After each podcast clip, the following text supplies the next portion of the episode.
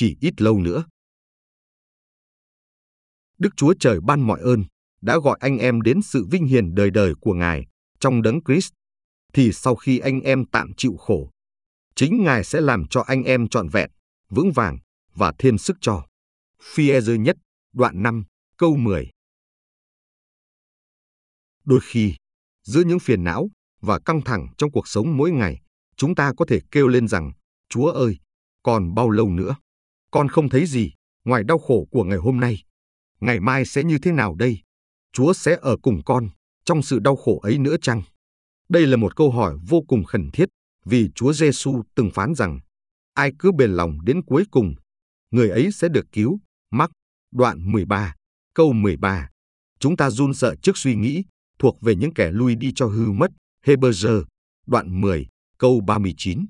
Chúng ta không đang chơi trò điện tử ở trong đời này. Sự đau khổ là mối đe dọa khủng khiếp đối với việc tin cậy vào ân điển vị lai của Đức Chúa Trời.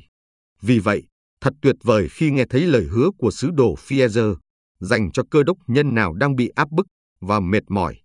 Ông đã nói rằng, Đức Chúa Trời ban mọi ơn, đã gọi anh em đến sự vinh hiển đời đời của Ngài, trong đấng Christ, thì sau khi anh em tạm chịu khổ, chính Ngài sẽ làm cho anh em trọn vẹn, vững vàng và thêm sức cho.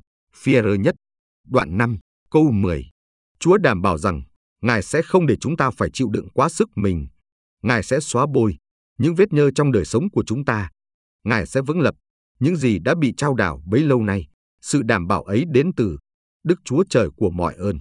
Đức Chúa Trời không phải là đống ban vài ân điển, giống như ân điển chỉ có trong quá khứ mà thôi đâu. Ngài là Đức Chúa Trời ban mọi ơn, tức là ân điển vị lai vô tận mà chúng ta cần để bền đỗ đến cuối cùng. Tin cậy vào ân điển vị lai, được củng cố bởi kinh nghiệm ân điển trong quá khứ, là chìa khóa để chúng ta có thể bền đỗ trên con đường hẹp và khó khăn, dẫn tới sự sống.